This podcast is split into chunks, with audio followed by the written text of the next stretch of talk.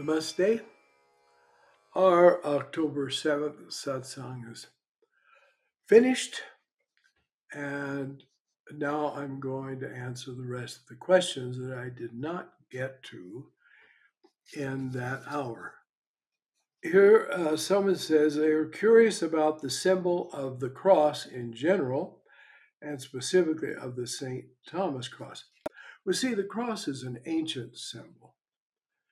Has nothing to do with Christianity as such. The uh, ancient Navajo elders used to draw a circle and then put an equal bar across in the circle and say, if you can understand this, you will never die. Now, I could make speculation as to what it meant when they drew it, but since I don't have any authority for it, I I won't bother. Uh, therefore, the cross in general, I'm sorry, I have no idea.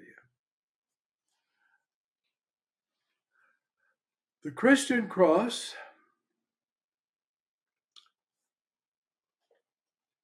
is uh, a little bit different. The original Christian cross was the Egyptian cross, the Ankh. It is a cross. Really, what you see basically is uh, a vertical line, then a horizontal line, and above it should be a circle. Now, the Ankh uh, to look more artistic and more appealing, you get an oval. But in reality, it should be a circle. The Egyptian symbol of the soul was a perfect circle with wings on each side. The idea being that the spirit flies through the tunnel of eternity or the hallways of eternity under its own power, under its its wings. You see, the, the, the perfect circle does not occur in nature. Therefore, it's an ideal symbol of the spirit, which is outside nature. It's never material and it's never really a part of relative existence. Therefore, it's a symbol of true consciousness of the authentic self. And placed in that way, it means the transcendent of transcendence of duality. And also, since there's a vertical line, of anything that supports it. It needs no support. So for it, there's no up and down, and there's no left and right or back and forth, whichever way you would want to put it. But the Christians adopted it because it was understood to be a symbol of life and of renewing life. And life, spiritual life, uh, was the essence of even the very death of Christ. You see, someone like Christ, of course, it can never die, neither can you or I. But everything about them is of life. And therefore, not wanting to just show a diagram of a crucifixion cross, which the Romans loved to nail people to and kill them and torture them to death. The Christians used the Ankh. By the way, you might be interested to know that no one could be a Christian bishop in those early days that could not heal. And if you see the the bishop's the bishop's staff in the West is just a shepherd's staff, stylized. But the real one the one that's still used in the East, is the staff of Asclepius, the healer of the gods. And you have the shaft, and then there's a cross on top, but there are two figures, serpentine figures that are facing the cross. So in this case, the bishop's staff represents the spine, and the serpents represent the risen Kundalini. And in India, in the St. Thomas Christian Church, the bishop's staff usually has cobras with their with their hoods raised on on either side.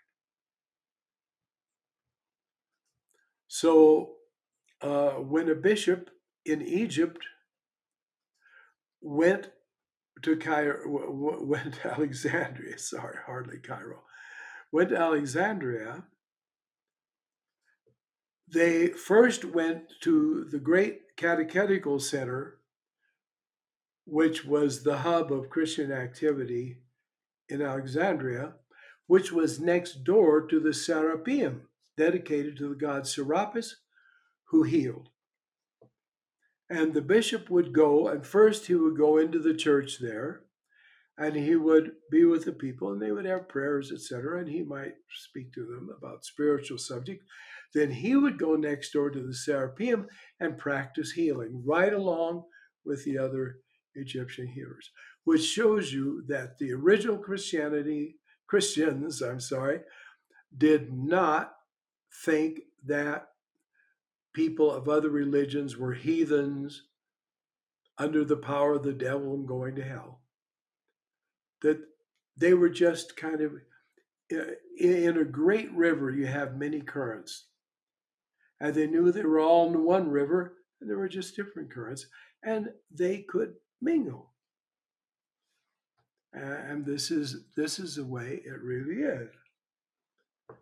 And uh, I mean, I've known St. Thomas Christians who lived in Christian ashrams that would visit Hindu ashrams, partake of the prasad, that which has been offered in the temple to the deity, and visit there with those ashramites on a completely one to one basis. They didn't see themselves as separated, they didn't see themselves as enemies in any way. So uh, th- this is an important thing thing to realize. So unfortunately, today usually the so-called Christian cross is just the crucifixion cross.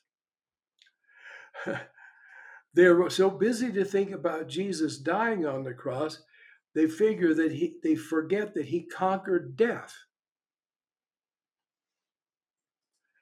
That he underwent a horrible form of death, and let's not talk about that, it's so awful. And then he lived. So if it doesn't, if it's not the Ankh form, it's not the cross of life, really, it's not the cross of Christ. All right, now let's talk about the St. Thomas Christian cross.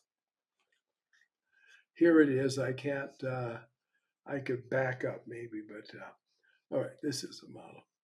So here we see an equal, basically an equal bar cross. The artist has made this a little longer, but it's this, but it, they should be equal. Which is about balance, balance energies. There is a quadrinity in uh, relative existence, and this represents the perfect balance, the perfect harmony. You have three against they're stylized. So really there are 12. This represents the 12 signs of the zodiac. This represents uh, various things. And in numerology, and of course there's 12 apostles et cetera et cetera et cetera. It just means the complete picture of everything. That's it. These are decorations. They don't mean anything. What is important is this. This is the holy spirit descending on the cross, saying that the cross, as such, in a sense of belief in Jesus, belief in his death, doesn't mean anything if it isn't made alive. You see, in the prayers in the Eastern Church, the Holy Spirit is continually called the life giver. So it has to be a living entity. And the religion has to be living, and you have to be in touch with the life. A man came to Sri Ramakrishna one time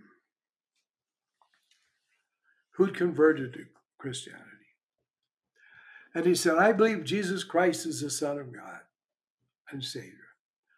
Sri Ramakrishna said, So what? What do you know about Jesus? He said, I've actually seen him and I've spoken with him. Sri Ramakrishna was very pleased. He smiled. He said, That's the right way.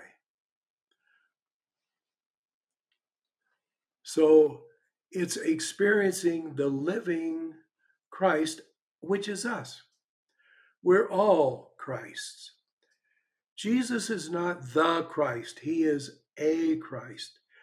The Christ is Ishwar. We talked about Ishwar earlier in the satsang.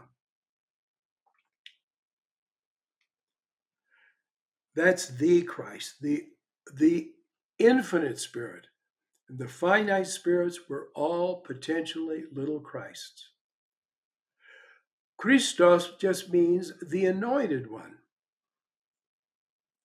And when someone was made king, they poured olive oil over his head, and they still do. If you want to see something really, really interesting, if you can find the coronation of Queen Elizabeth, the actual ritual, which can be found on YouTube, there is a point where they take the holy chrism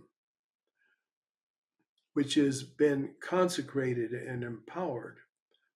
And the bishops kind of gather around her. So you don't see her at the point they really, they take a spoon, they literally pour it on her head. But when they stand aside, you're looking at a different person. It's the same person, but she's still different. And when she rises and when she walks forward, she is a transformed person. Before she was not the queen, and now she is the queen.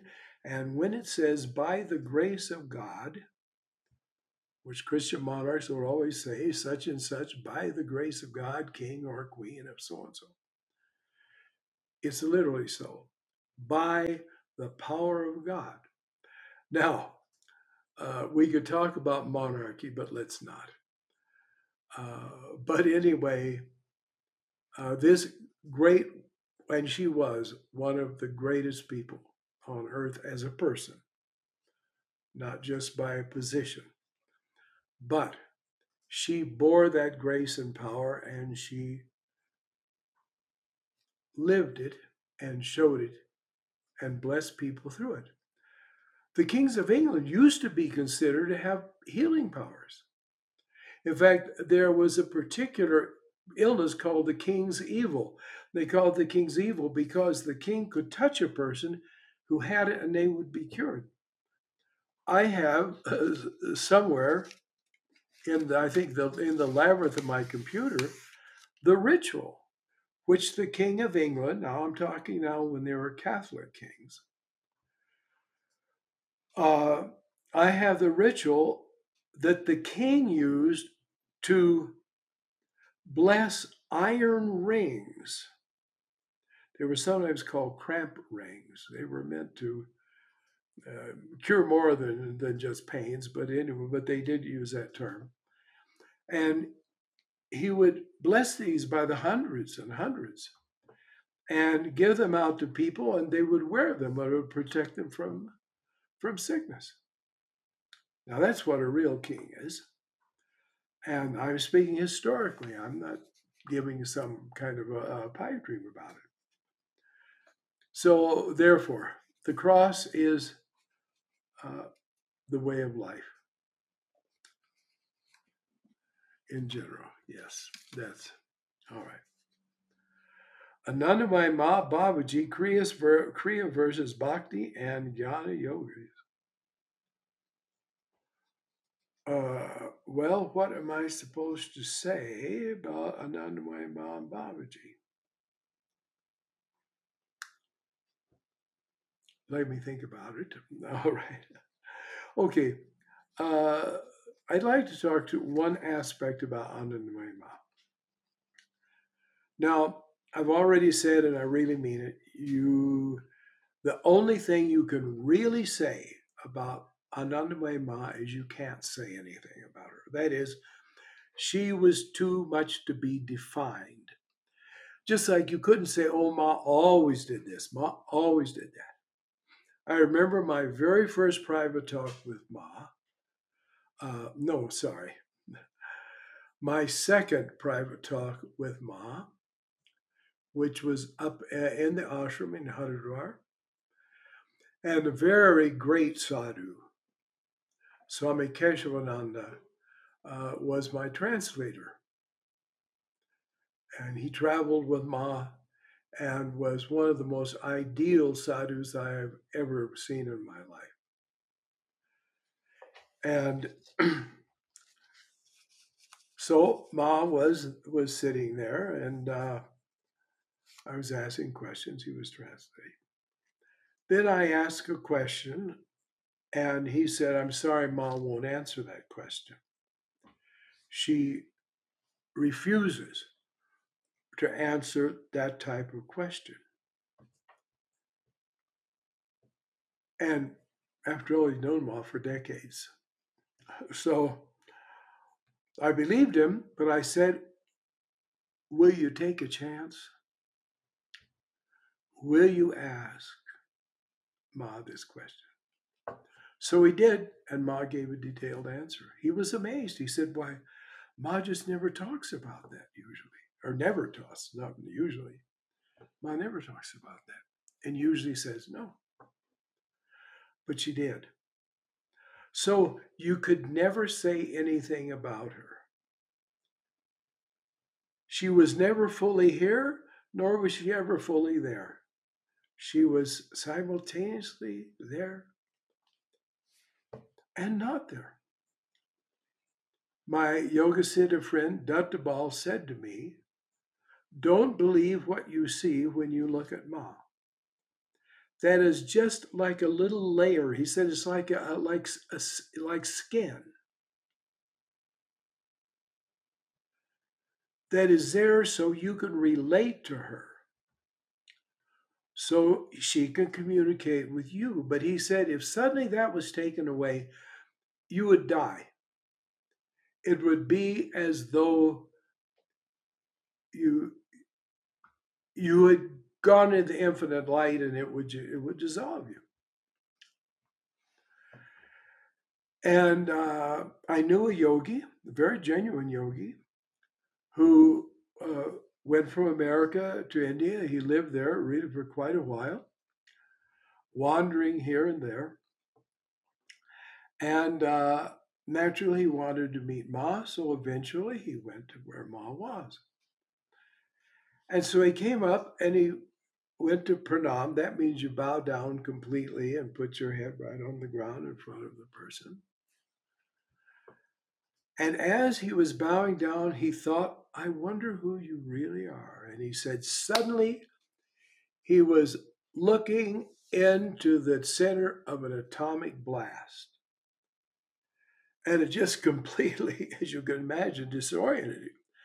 And he said for a while he couldn't move. And then he sat up and sort of blinked and looked at Ma. And he, he couldn't even say anything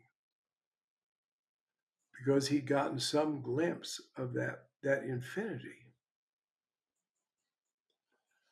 So Ma was beyond our grasp, which is lucky for us, because people like us with small minds, what we can grasp isn't worth very much.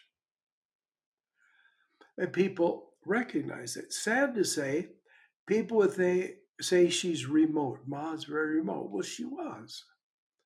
Because she wasn't relating to this world. You and I relate to it. We're immersed in it. She wasn't.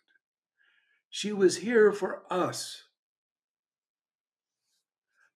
And so she was always far, far away. She was merciful and kind, and she did great blessings.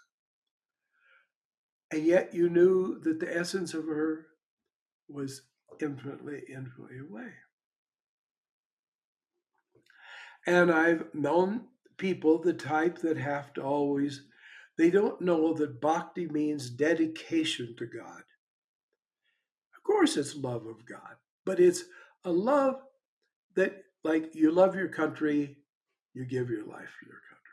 It's not like, oh, I just love, love, love. So they would say, I've had people say to me, I love Ma, but I don't know if Ma loves me. I won't even comment on that statement, except that it's completely wrong headed in every way. Ma, of course, never loved your ego. And since you identify with the ego, you're right, she didn't love you. But what was real about you, she didn't just love you, she experienced being one with you. So she had this transcendent aspect and this immanent aspect. But again, she didn't say the same thing all the time. She didn't do the same thing all the time. I mean, I got a little tired of hearing people say, well, Mama, Ma never did that before. Well, isn't that? Don't you think someone who's infinite has got infinite modes of acting?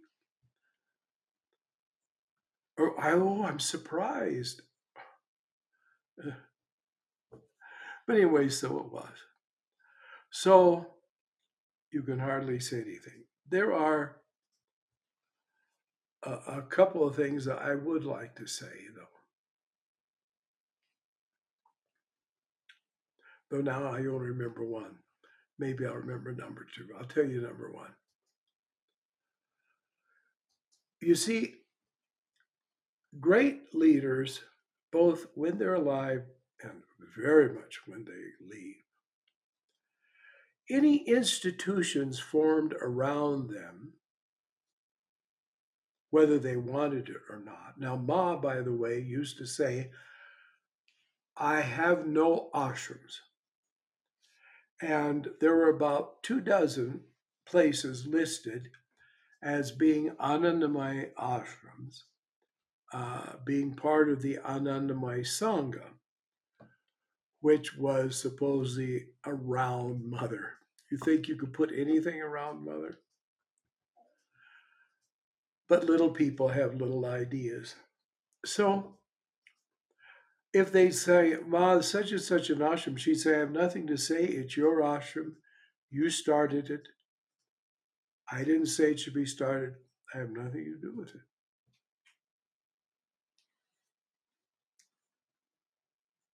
And uh, that was sort of that. Yet, she personally supervised our ashram for the last 15 years of her life. And I mean, really supervised it, told me details. Ma even told me how to set up the ashram kitchen. Ma told me all kinds of rules and all kinds of way it was it was to be done. So there's a Zen story about a Roshi that uh, asked someone a philosophical question. and They gave him this answer, and the Roshi said, "That's that's right." And the next day he asked him, and the disciple gave the same answer, and Roshi said, "No, it's not true." And the disciple said, Well, yesterday you told me it was right. I, don't understand. And the Roshi said, Yesterday it was yes, and today it's no. Uh, I'm not going to try to interpret that, but it seemingly is a favorite, at least Rinzai uh, Zen story. So Ma was always new,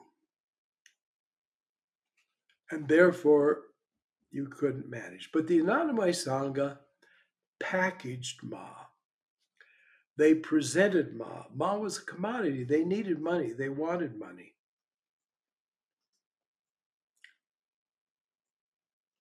And so Ma was a commodity. All of these great ones, they have organizations that they didn't start, but suppose devotees started. And then they got bigger and bigger, and they had a budget. And uh, so then they started uh, peddling books about the Great One and, and maybe pictures of the Great One, you see. Um, and it had to, the image had to please the public. So there were all kinds of things that people said about Ma because she they wanted her to be that way, not that she was, or that the consumers would be satisfied with it. You see? Let me tell you an interesting idea. Ma, of course, was beyond identity with anything and beyond definition. But here's something I expect you will never, ever hear except from me. Not because I uh, got any great spatial insight, but because I doubt if anyone's around that were told this incident. Now, one of my dear friends was a, a Dr. Ghosh, who uh, was one of the main uh, people in the founding and the maintenance of the Anandamayi Ashram in Ranchi, Bihar. Dr. Ghosh was a dentist, and just a block down the street, he had his office. Actually, the ashram was meant to be his house. Okay, here's here's something to. Uh, no, no. First, let me start this one. Forgive me. Um, all right. Dr. Ghosh had some Catholic nuns come to him for dental work. There were two of them.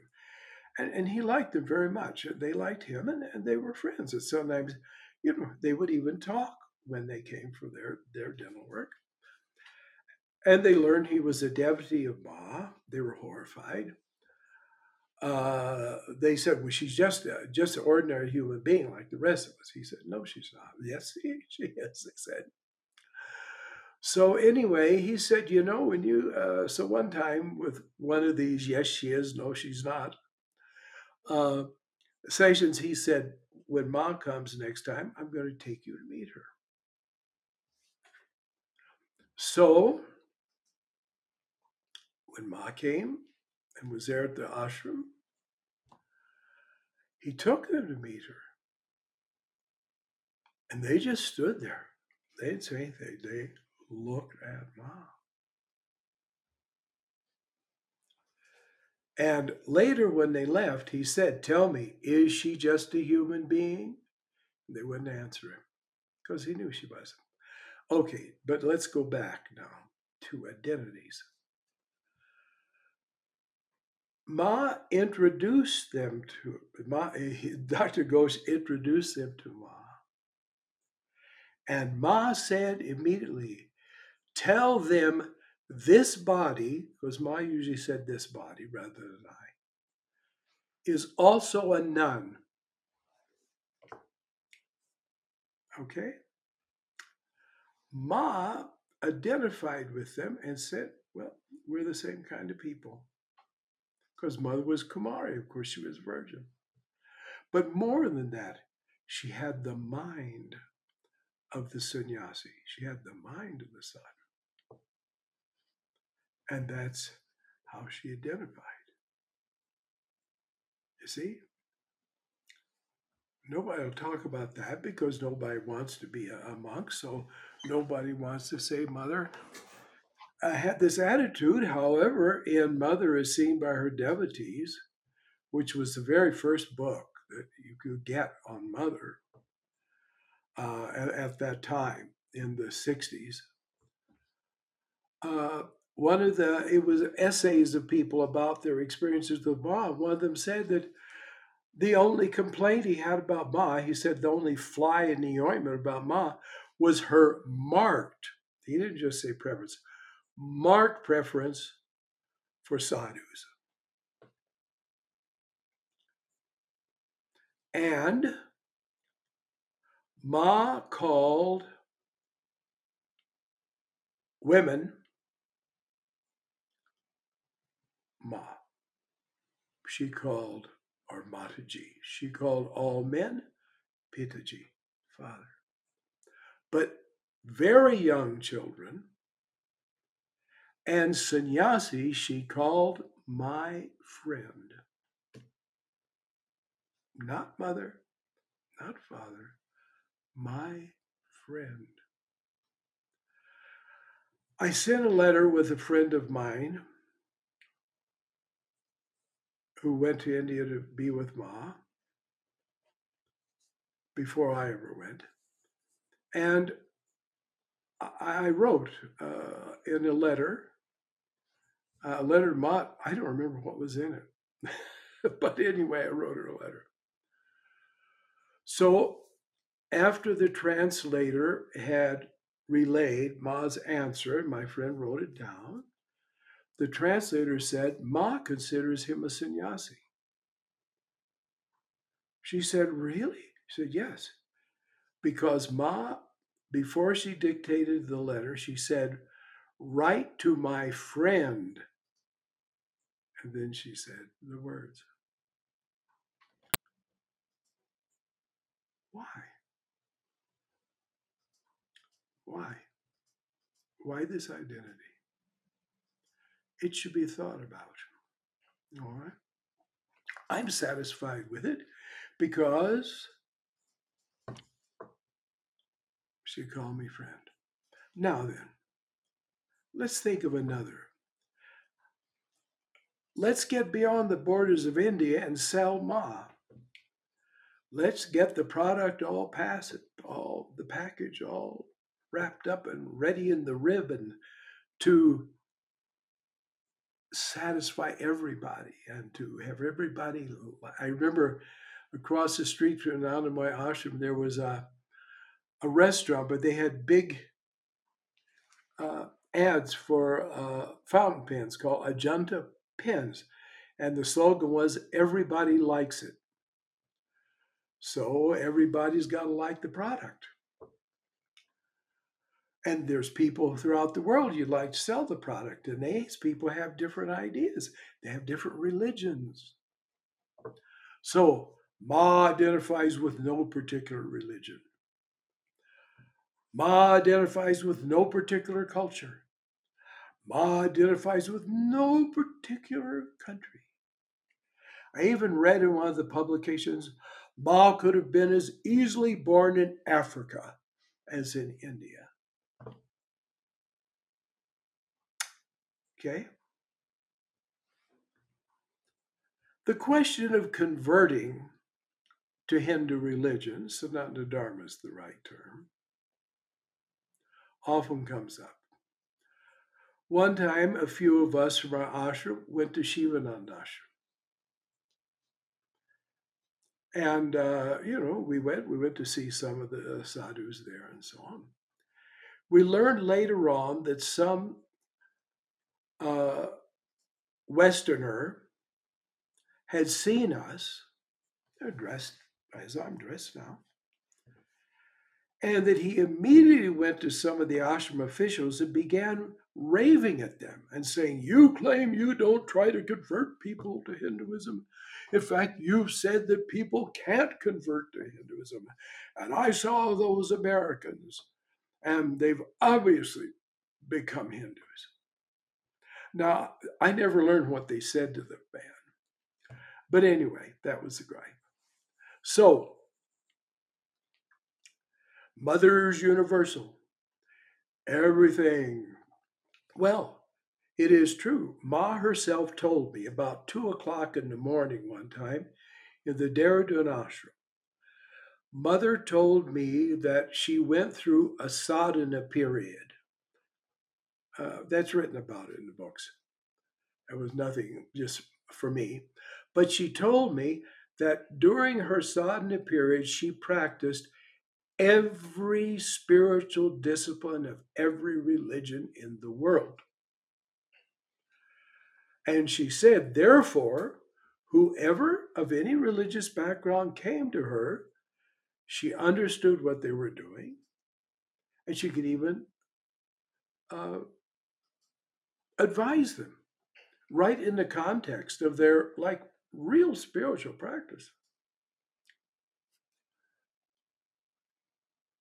So this was very definitely true. But because there's this question, and frankly, I became a Hindu. I didn't care if all of India said it couldn't be done. I knew what I was already. I knew what I was born. So I was. But I don't know. Somebody made some fuss somewhere along the line. Anybody that came to Ashra, I mean, for heaven's sakes, there's deities there, and we did ritualistic worship of the deities constantly. Uh, we practiced yoga from India. Where else from would be from? We sang kirtan. We sang the names of the gods. We didn't do anything that wasn't Hindu. So anyway, there were some Roman rulers not in the ashram but outside. So I thought, let me ask Ma. So I said, Ma, can a person adopt Hindu Dharma? By that I meant Sanatana Dharma. See? Now that's the question. Ma, is it possible for non Indian people to adopt Hindu Dharma? Here's the answer no one has to make any observance or anushtana. Anushtana is kind of a, it can be a ritual, it's some kind of observance, uh, even it can be stretched to mean worship, you see. And she said this because there were our groups in India that if you're not Hindu and you say I want to be a Hindu, uh, they do these rituals, they do these observances. Usually they have a person fast for a certain period. It may just be a day, two, three, four. Uh, one group uh, has people eat nothing and only drink milk because milk is considered very purifying for four days. And then after the fourth day, the ritual is done. They're inducted into Hinduism. All right, so that's what is the thing about the Anushtana. Sorry for the long footnote, but so Ma said, no one need perform any Anushtana or do any particular observance to adopt, here's the words, Omura Dharma, our Dharma. It's just Ma talking to me. She says, our, our Dharma. It all can sound very interesting and Advaitic when people say, oh, Ma didn't say I, Ma just said this body, etc., etc. Well, let me tell you, when it came to Hindu Dharma, Ma said it was her Dharma. She said, you need only adopt it and follow it. And that meant you could be Hindu. Which is obvious because real Sanatana Dharma is just reality, it's just the facts. It's not a series just of beliefs, it's a series of facts. These things do exist, the gods do exist. There are these levels in creation. we do come many times. We do evolve. There is a law called karma.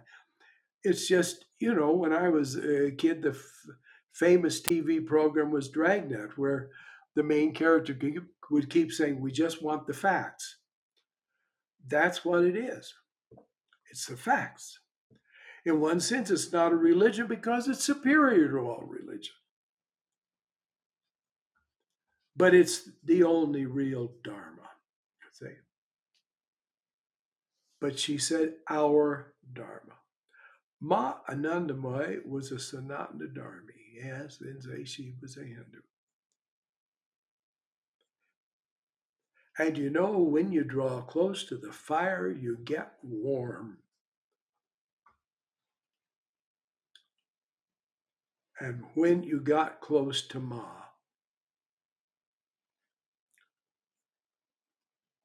you you figured out what you were. And that's the real truth.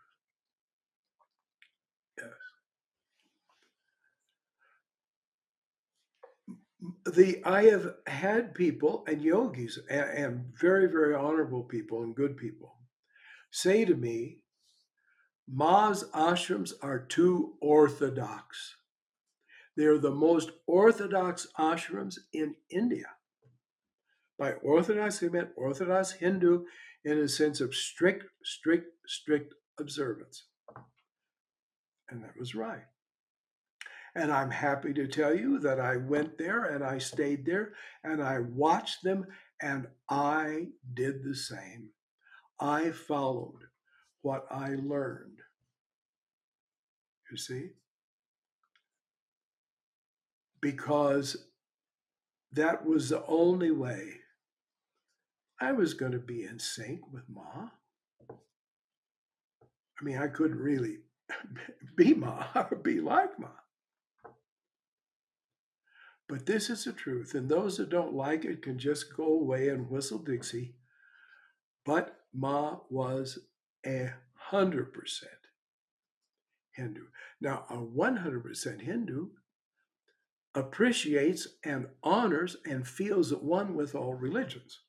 So we're not talking about a sectarianism like, well, I'm in and you're out. But this is the real truth about Ma. Now, there we go. I've been wanting to say it for quite a while. If you think someone is divinity walking the earth, aren't you going to do what they do? I never knew of Ma observing Yom Kippur. I never knew of Ma observing Easter. And go on and say all the rest you want. But she certainly did observe, and I mean observe, all the festivals and all the disciplines and all the ways of India. So people can lie to themselves about Ma all they want, and I don't care. But this is the truth. And I, I think you ought to know the truth. And that doesn't mean I'm saying, oh, you need to uh, adopt Dharma. What's it to me? But Dharma is my life. And I don't believe I would have life without it. That's the truth. Just knowing Ma would not have given me life. Knowing Swami Shivananda, they, they were both God on earth. But let me tell you, the thing that gave me life was Dharma, which is the way of life. You know, I, am I'm, I'm speaking to you as a friend, just very openly and totally. That's the way it goes.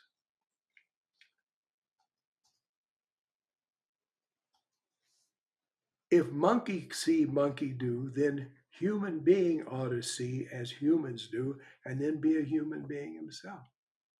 Can I tell you a story? One of my favorite stories. The Kumbh Mela, which is a great gathering of, of, of uh, Sanatana Dharmis, Hindus, which takes place every four years, and then there's the Purna Kumbha, the one that's the big one, and tremendous amounts of people come. And uh, it was held in Nashik, the holy city, where Sri Gajanana Maharaj lived, actually. So, anyway, uh, a friend of mine, a Marathi friend of mine, whose family uh, was originally from Nashik, but he, his uh, parents had moved to, to Bombay. Anyway, they went, of course, for the Kumbh to Nashik. And uh, he was there. He witnessed this. Uh, there are four Shankaracharyas, that is, major spiritual figures in the order of Shankara, according to north, south, east, and west of India. And there is in the west of India the Shankaracharya of Dwarka. Dwarka was the kingdom that uh, Krishna ruled for a while. So the Shankaracharya of Dwarka was there in Nashik for the Kumbh Mela. And uh, of course, people by the tens, not hundreds of thousands, filed through to see him and so on. But when Rahul went there, uh, there weren't a lot of people around. And this British woman was bragging to the Shankaracharya of all the, I guess you could say, Hindu things that she did. You know, she did this, she did that, and so on, and various observances and so on. When she finished uh, the brag list, the Shankaracharya, said, That's very good. Keep it up. And in your next life, you may be born a human being. I mean, an Indian.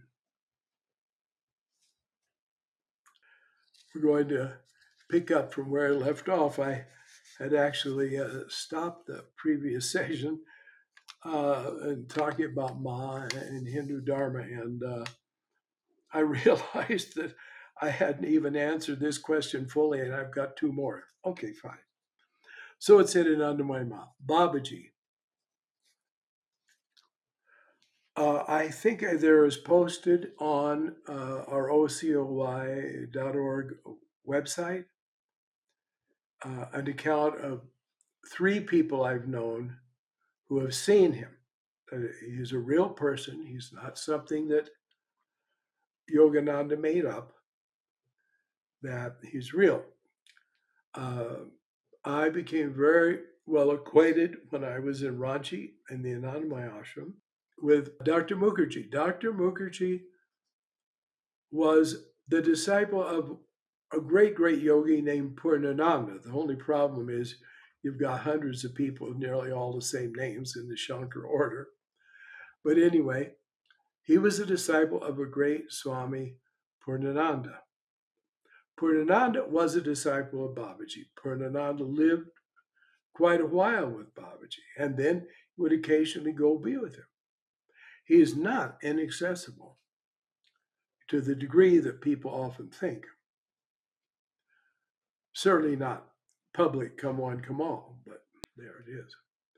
So, and he told me that Rabindranath Tagore, first of all, Devendranath Tagore, the great, great, famous spiritual figure of Bengal, there's a whole chapter of the Gospel of Sri Ramakrishna about uh, the visit of Devendranath and Sri Ramakrishna together.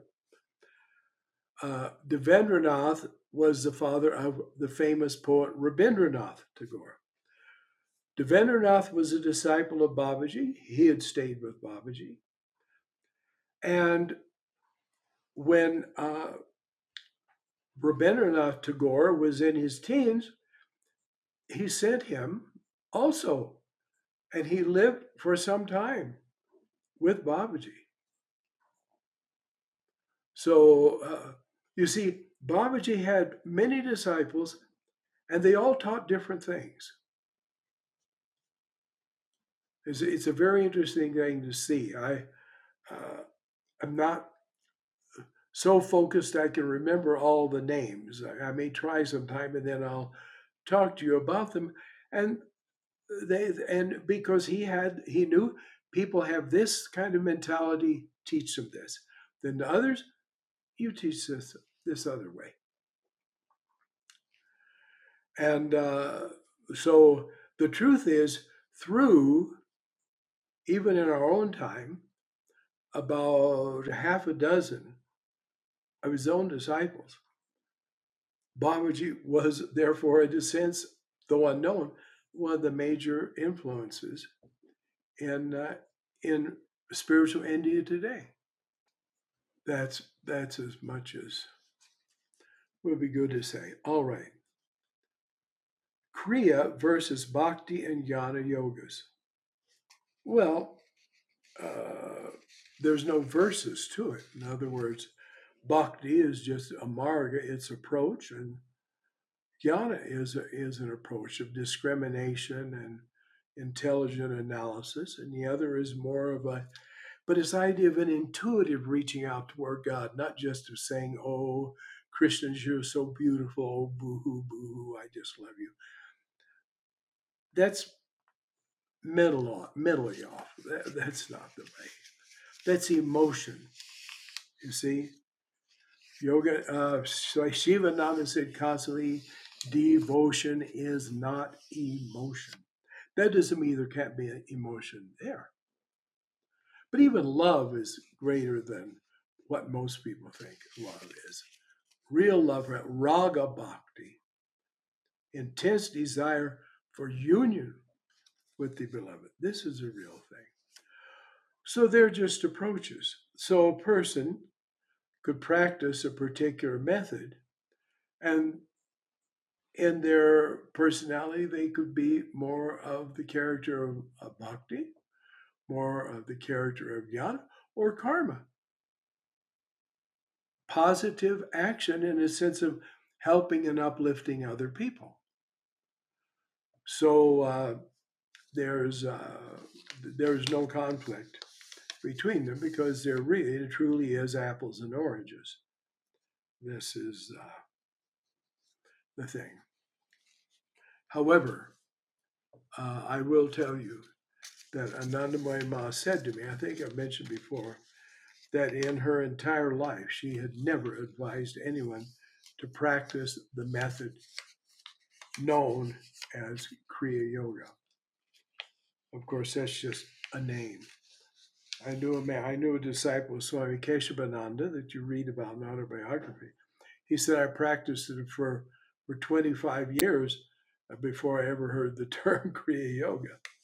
But anyway, Ma said that she did not recommend it, that she did not recommend Raja Yoga in any form because she said it deceives its practitioners. It gives them only a touch of what they really need to have completely.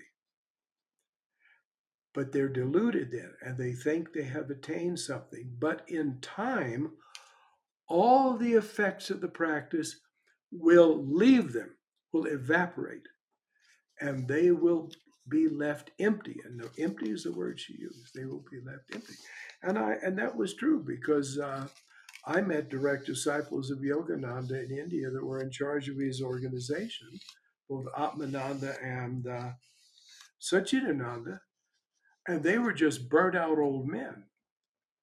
I really mean that because see, Yoga depends on the function of the endocrine glands. And when you get old and your glands, yes, including, you know, your gonads, don't do the stuff, then it, the practice doesn't do anything anymore, you see.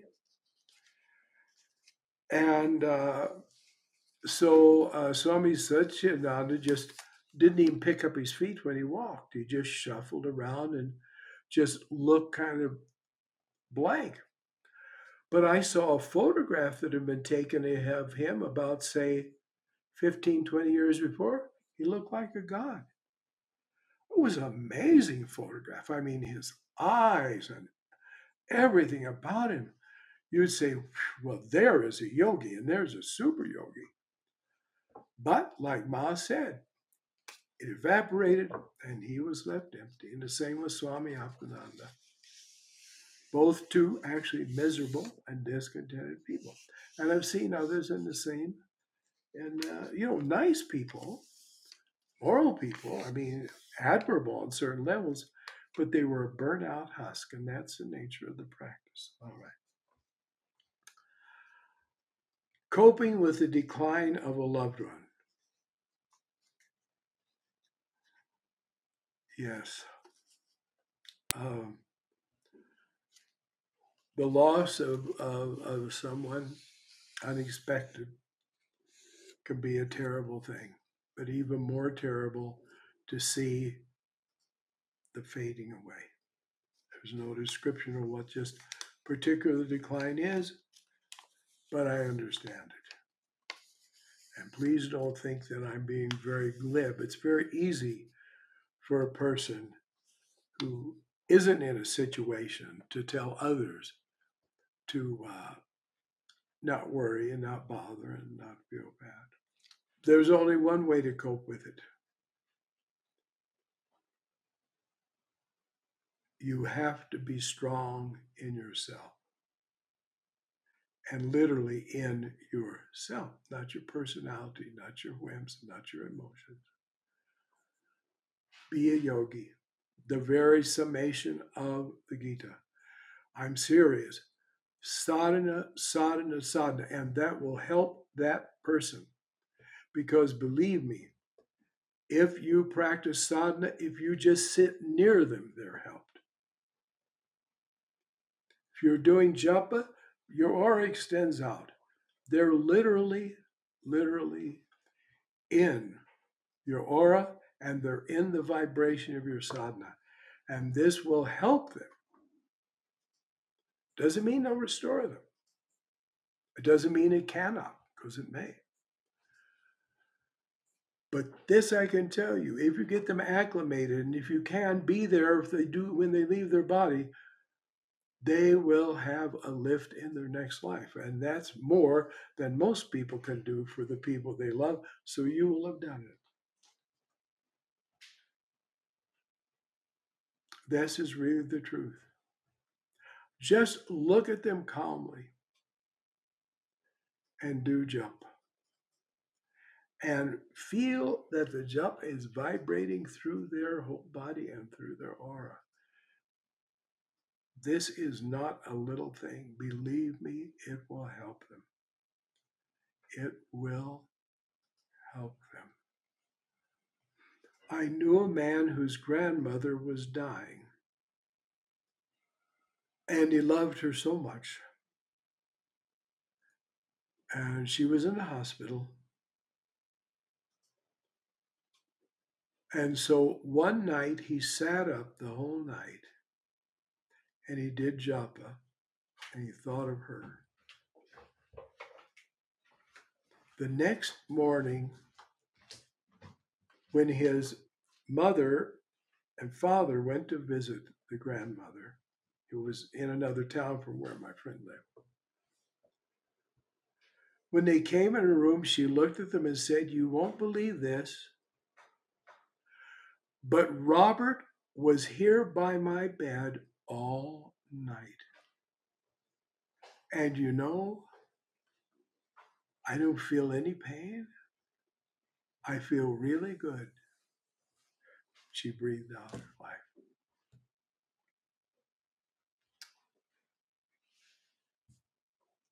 So I knew the man, and I knew his mother and his father. And it really happened. So it, it really worked. This the, this is, is the true thing. But uh, please accept my sympathy. I I do understand. Yes.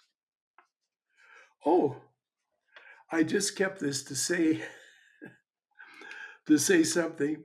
Yes, okay, fine. It says no question today. Much gratitude for you.